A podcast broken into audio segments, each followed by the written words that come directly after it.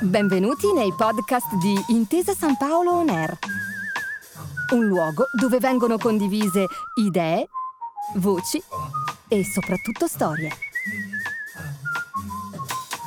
Buon ascolto.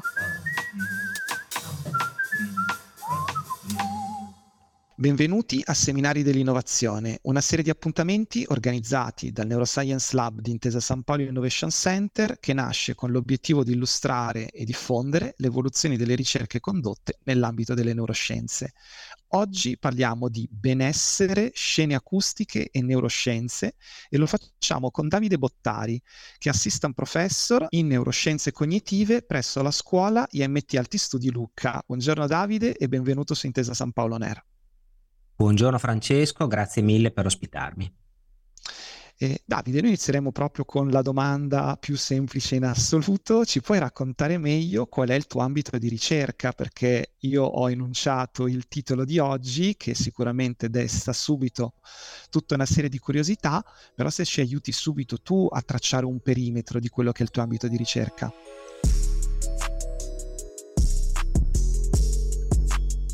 Come hai detto, sono un ricercatore in neuroscienze cognitive, eh, cioè lavoro in, quella, in quell'ambito, l'ambito delle neuroscienze, che si occupa di studiare come funziona il nostro eh, sistema nervoso centrale sostanzialmente. Studio come funziona il cervello e come funziona la mente. E nei nostri gruppi di ricerca abbiamo diverse professioni che si intersecano abbiamo background molto diversi, proprio perché una, è una, una disciplina questa che accoglie expertise diversissimi. Nei nostri gruppi abbiamo eh, ingegneri, abbiamo fisici, abbiamo matematici, abbiamo psicologi, abbiamo medici e tutti cerchiamo di comprendere come funziona il nostro cervello e come funziona la rappresentazione del mondo, quindi la nostra mente. In particolare, quello di cui mi occupo sono i sensi. E quindi eh, io ho da sempre studiato come funzionano le porte sostanzialmente che consentono alle informazioni, al nostro ambiente circostante, di raggiungere il nostro cervello. E eh, lo faccio studiando i sensi in isolamento, quindi guardando per esempio a come noi ascoltiamo, eh, come noi tocchiamo le cose, come le vediamo, ma anche studiando come tutte queste informazioni che all'origine sono separate, perché i nostri sensi sono separati in origine, come queste vengono integrate fra di loro e come queste diventino un percetto unificato all'interno della nostra mente. Se vogliamo andare ancora un po' più nello specifico, quello che studio è cercare di comprendere come l'esperienza che noi facciamo con i nostri sensi scolpisce, modifica, altera, influenza il funzionamento del nostro cervello. E per fare questo abbiamo come approccio quello di guardare un po' a tutto il ciclo di vita e quindi cerchiamo di comprendere come l'esperienza dei sensi modifica il funzionamento del cervello fin dalla nascita fino all'età adulta. Inoltre, eh, per poter studiare questo tipo di eh, analisi, diciamo, del, dell'ambiente circostante e come l'ambiente ci modifica, come l'esperienza che noi facciamo con, la, con l'ambiente ci modifica, studiamo anche popolazioni di persone che hanno avuto una storia dal punto di vista dei loro sensi diversa rispetto alle persone che diciamo a sviluppo tipico. Quindi per esempio eh, possiamo studiare bambini e, o adulti che hanno avuto uno sviluppo tipico del senso della vista o del senso dell'udito, oppure possiamo studiare persone che per esempio sono nate non vedenti e poi diventano vedenti grazie ad interventi chirurgici, oppure persone che sono nate non udenti e che sorde e che diventano parzialmente udenti grazie ad interventi che la tecnologia di oggi ci consente. Inoltre usiamo tecniche tipiche delle neuroscienze e quindi le neuroimmagini. Usiamo per esempio l'elettroencefalogramma, usiamo la magnetoencefalografia, usiamo la risonanza magnetica funzionale tecniche che ci consentono di vedere in vivo, cioè direttamente, che cosa fa il cervello quando percepisce il mondo circostante, quando veniamo toccati, quando vediamo qualche cosa o quando sentiamo qualche cosa. E in generale cerchiamo di comprendere il peso dell'esperienza dei nostri sensi dalla nascita in poi. E quello che ti posso anticipare ovviamente è che il peso dell'esperienza dei nostri sensi cambia durante la nostra vita. Quando siamo molto piccoli, i sensi e le informazioni circostanti ci dominano, proprio perché dobbiamo cominciare a rappresentare il mondo che ci è intorno. Dobbiamo eh, renderlo chiaro, dobbiamo interpretarlo. I bambini all'inizio hanno eh, delle strutture cerebrali che funzionano in modo abbastanza disorganizzato e che piano piano, un po' grazie alla maturazione dell'organismo e un po' grazie al tipo di esperienza che facciamo, piano piano cominciano a dare organizzazione a quello che percepiscono. E poi quando diventiamo adulti, quello che il nostro cervello fa è più o meno predire, anticipare quello che ci circonda e poi continua a controllare quello che avviene all'esterno e se questo è in linea con quello che si aspetta, utilizzando i sensi come una sorta di via privilegiata per avere accesso a ciò che ci circonda. Vi faccio un piccolissimo esempio legato all'esperienza dei nostri sensi per farti comprendere come questa inizi davvero in modo molto precoce. Noi oggi parleremo soprattutto di udito, noi sappiamo che se registriamo per esempio il pianto di un neonato, a seconda del tipo di lingua e di suoni che il neonato ha sentito quando era feto, quando era ancora nella pancia della mamma, questo influenzerà il tipo di pianto che viene eh, emesso alla nascita. C'è un bellissimo studio fatto un po' di anni fa che ha mostrato per esempio come il pianto di un neonato francese e il pianto di un neonato tedesco fossero sostanzialmente diversi proprio perché nelle primissime fasi dello sviluppo, quando erano ancora nella pancia della loro mamma, questi bambini hanno sentito delle lingue diverse e questo ha determinato, ha scolpito il loro cervello fin dall'inizio. Ecco, questo giusto per farti un brevissimo esempio su quello che noi facciamo, su quello che noi studiamo dal punto di vista sensoriale di come questo influenza l'attività del nostro cervello e della nostra mente. E entriamo Davide maggiormente nel vivo dell'argomento di oggi, lo hai detto anche tu poco fa e prima hai utilizzato questa immagine, hai parlato di, di porte di accesso, quindi parliamo di, di udito e ti chiederei eh, perché siamo in grado di sentire e come viene studiata questa nostra capacità dalle neuroscienze.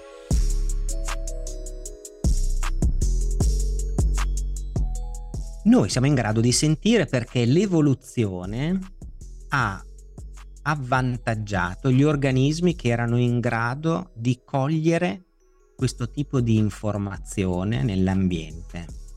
Che cosa voglio dire? Noi viviamo sostanzialmente, anche se non ce ne accorgiamo, noi lo diamo per scontato, ma viviamo in un medium, no? Viviamo in un contesto dove c'è aria. La stessa cosa si applica per gli organismi e noi una volta eh, eravamo lì che crescono e vivono all'interno dell'acqua.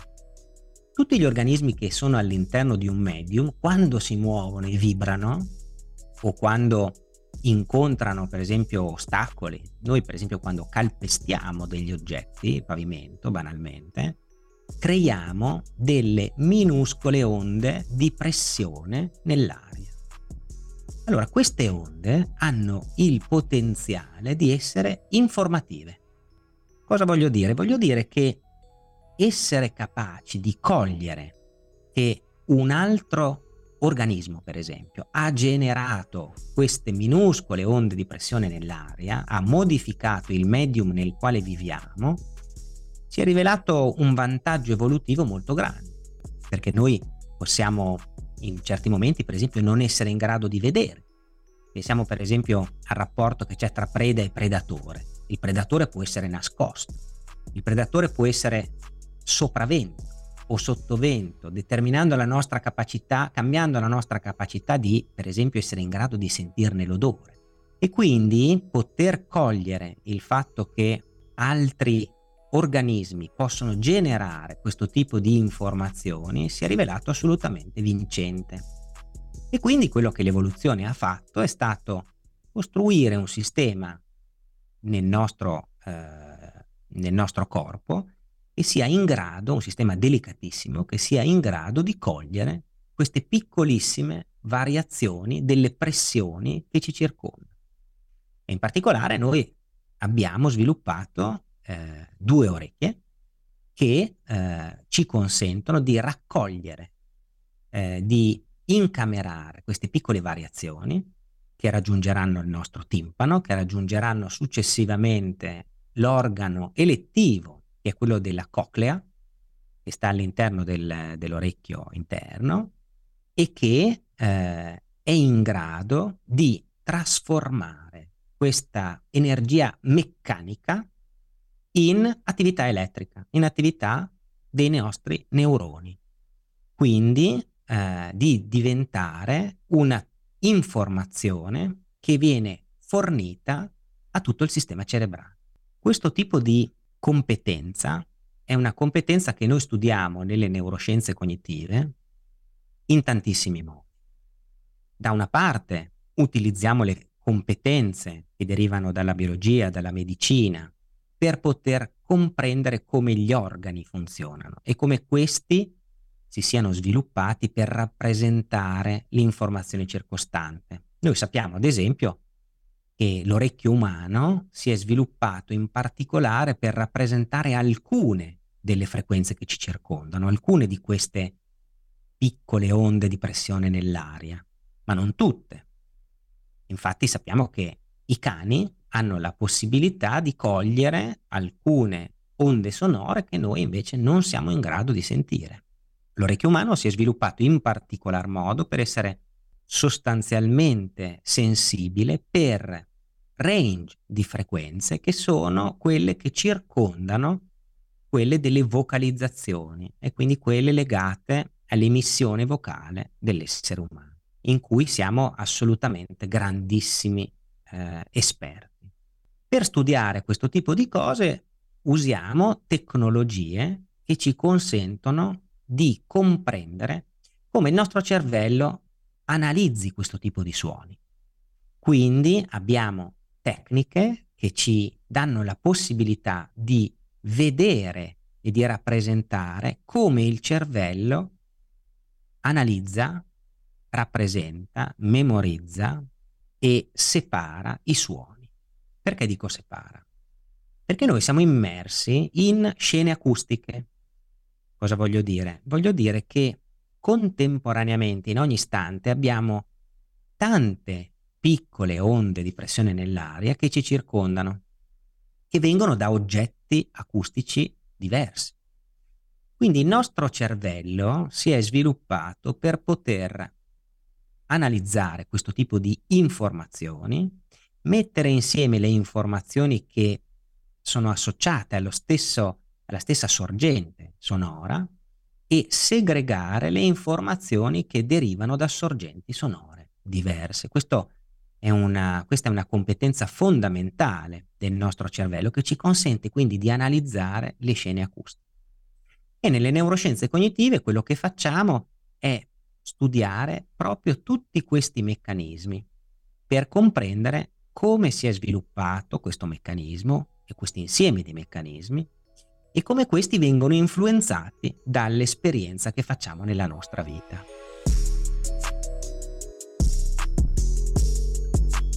Quello che dobbiamo anche ricordarci è che la nostra percezione non è altro che una ricostruzione dell'ambiente che abbiamo intorno.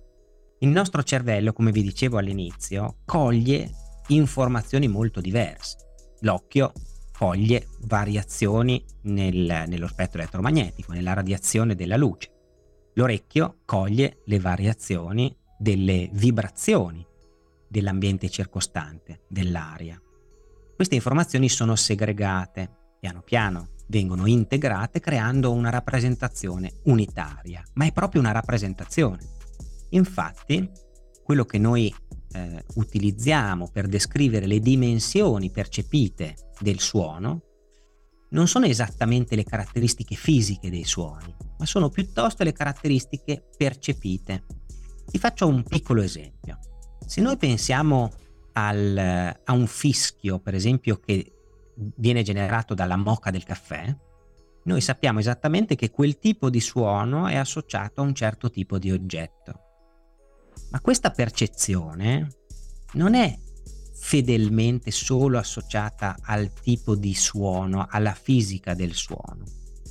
Pensiamo, che ne so, al miagolio di un gatto. Un gatto, ad esempio, che è affamato ha un certo tipo di miagolio.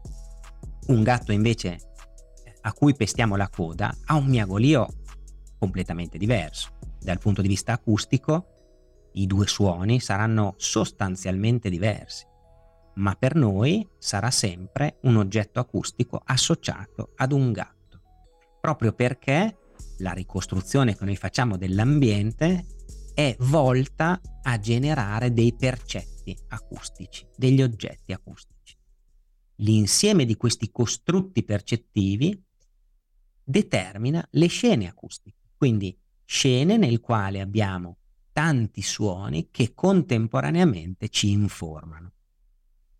Ovviamente gli oggetti acustici non sono tutti uguali per noi, ce ne sono alcuni che sono più rilevanti di altri. Basti pensare all'importanza che la voce ha nella nostra vita. Le voci infatti sono fondamentali per l'essere umano fin dalla nascita. Le voci ci servono per veicolare tantissime informazioni.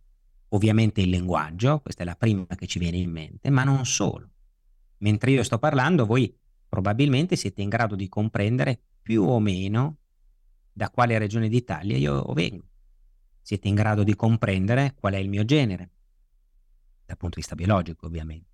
Siete in grado di comprendere anche, in alcuni casi, le emozioni che traspaiono dalla, dalla, dalla voce che sto utilizzando. Questo tipo di informazioni associate alla voce, associate quindi a questo tipo di speciale oggetto acustico, eh, sono molto simili a quelle che noi possiamo estrarre dai volti. Infatti in un certo senso si può dire che la voce sia il volto dal punto di vista sonoro. Ed esistono infatti tanti modelli nelle scienze cognitive che mettono proprio in parallelo il tipo di informazioni e il tipo di computazioni che possiamo estrarre dalla voce e dai suoni nelle neuroscienze cognitive ci occupiamo di comprendere quindi se ci sono oggetti acustici che sono più importanti di altri, come li analizziamo e di studiare se ci sono delle aree del cervello che sono dedicate ad analizzare certi tipi di informazioni e come viene fatto questo tipo di analisi. Inoltre, quello che facciamo nelle neuroscienze cognitive è cercare di comprendere come si sviluppano queste funzioni nel nostro cervello. Alcune funzioni sono per certi versi, dal punto di vista grosso, da un punto di vista un po' grossolano, già predisposte. Abbiamo alcune funzioni sensoriali che sono determinate geneticamente, altre che devono essere imparate. Noi sappiamo, per esempio, che se i bambini non vengono esposti al linguaggio entro una certa età, il sistema del nostro cervello che ci consente di comprendere il linguaggio parlato non si, svilupp- non si svilupperà come eh, si sviluppa nel caso in cui l'informazione venga fornita in certi periodi della vita. Questo che cosa ci dice? Ci dice che per comprendere come nostro, la nostra mente rappresenti il mondo, abbiamo la necessità di studiare tutte le fasi del ciclo di vita, proprio per interpretare e pesare il ruolo dell'esperienza, il ruolo delle informazioni ambientali e come queste siano in grado di scolpire il funzionamento del nostro cervello. A questo proposito, Davide, visto che appunto abbiamo parlato di, di scene acustiche e di ambiente sonoro, perché ci dobbiamo preoccupare dell'ambiente sonoro in cui siamo immersi?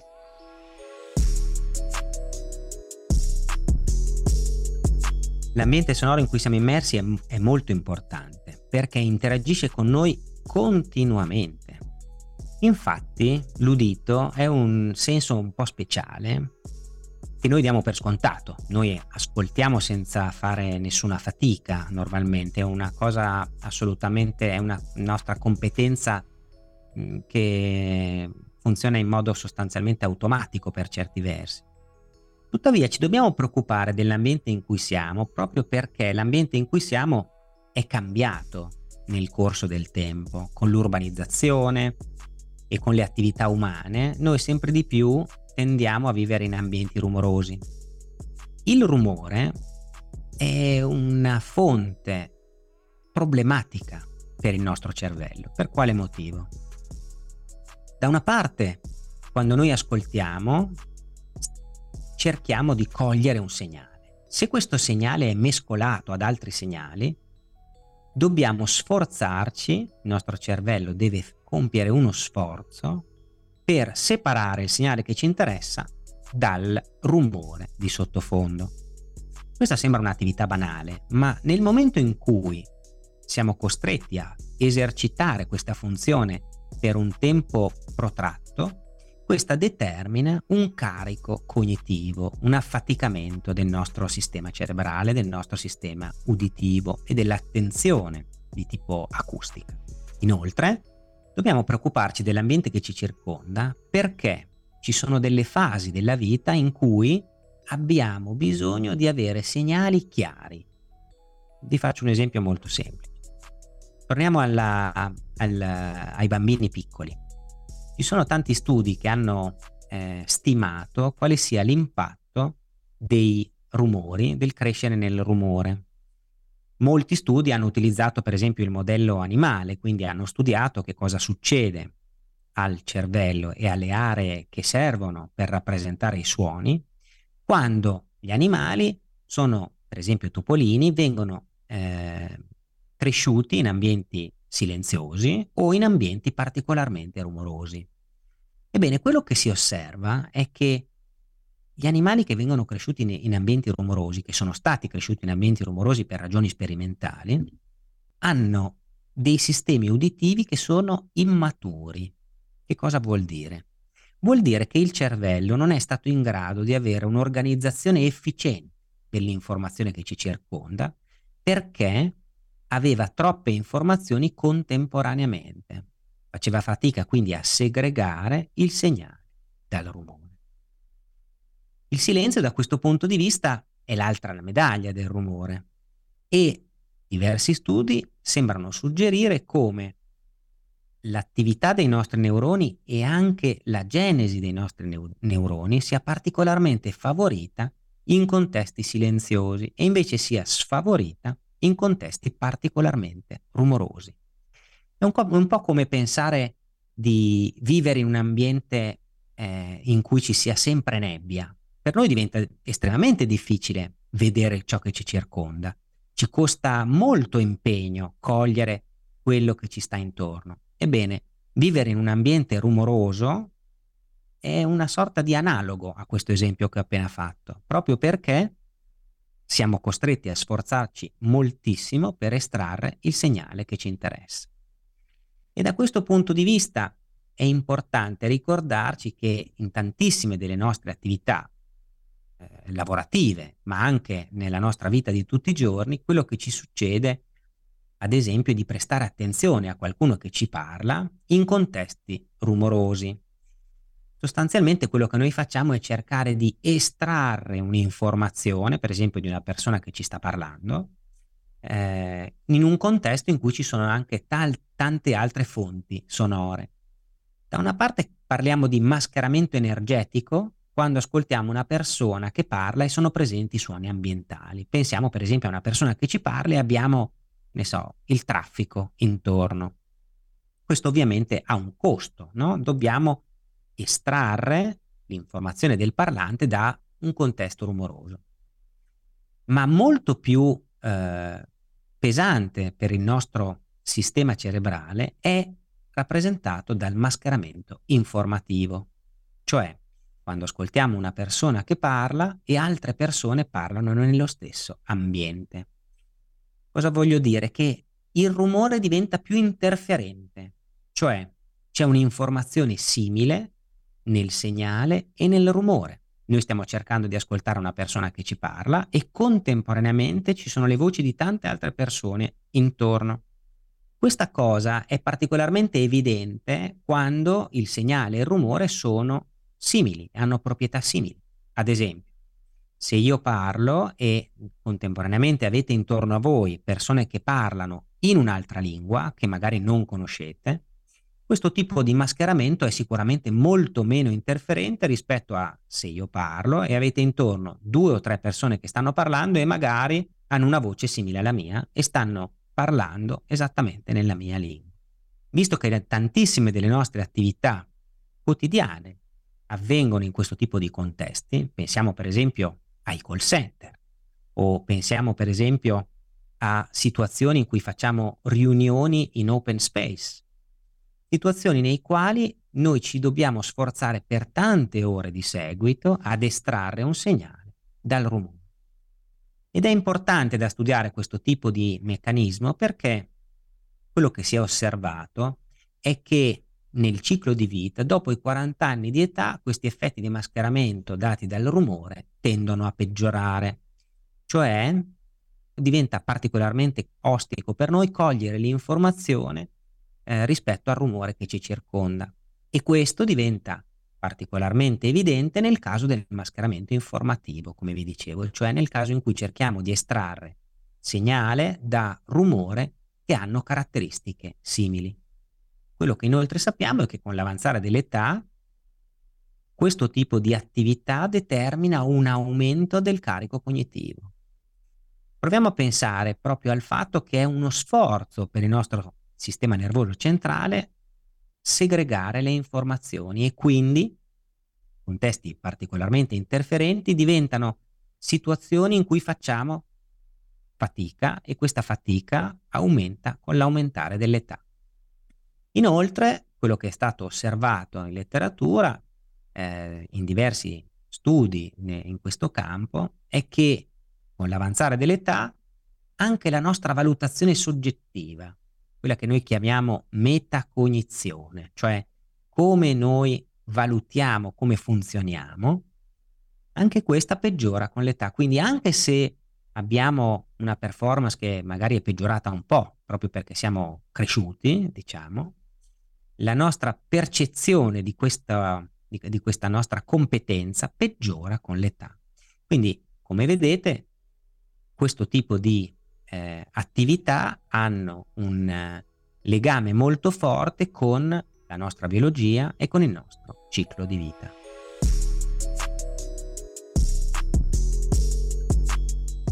Grazie Davide per questa panoramica molto ricca e che ha sicuramente suscitato tante curiosità e proprio per questo ti chiedo come possiamo rimanere aggiornati su questa attività di ricerca. Beh, da una parte eh, potete eh, andare a cercare su internet quello che facciamo e ci sono le pagine istituzionali della nostra scuola, della scuola IMT Alti Studi di Lucca, eh, sui social oppure eh, sulla, appunto, sulla pagina istituzionale del, dell'istituto, della scuola, nel quale cerchiamo di raccontare quello che, quello che facciamo nella nostra attività di tutti i giorni e quindi eh, i risultati delle nostre ricerche. Allo stesso tempo potete guardare anche il sito internet del nostro laboratorio, il Momilab, e in particolare del gruppo SEED, S-E-E-D, come seme in inglese, che è il gruppo che eh, conduco e che, ehm, e che studia questo tipo di tematiche. Quindi su internet potete trovare gli aggiornamenti legati alle nuove ricerche che conduciamo, sia dal punto di vista scientifico che eh, le attività di divulgazione eh, che facciamo per cercare di informare la cittadinanza rispetto alla scienza che conduciamo.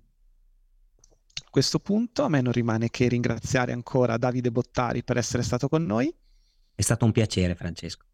E io vi do appuntamento alle prossime puntate di Seminari dell'Innovazione, sempre su Intesa San Paolo On Air. Grazie per aver ascoltato i podcast di Intesa San Paolo On Air. Al prossimo episodio.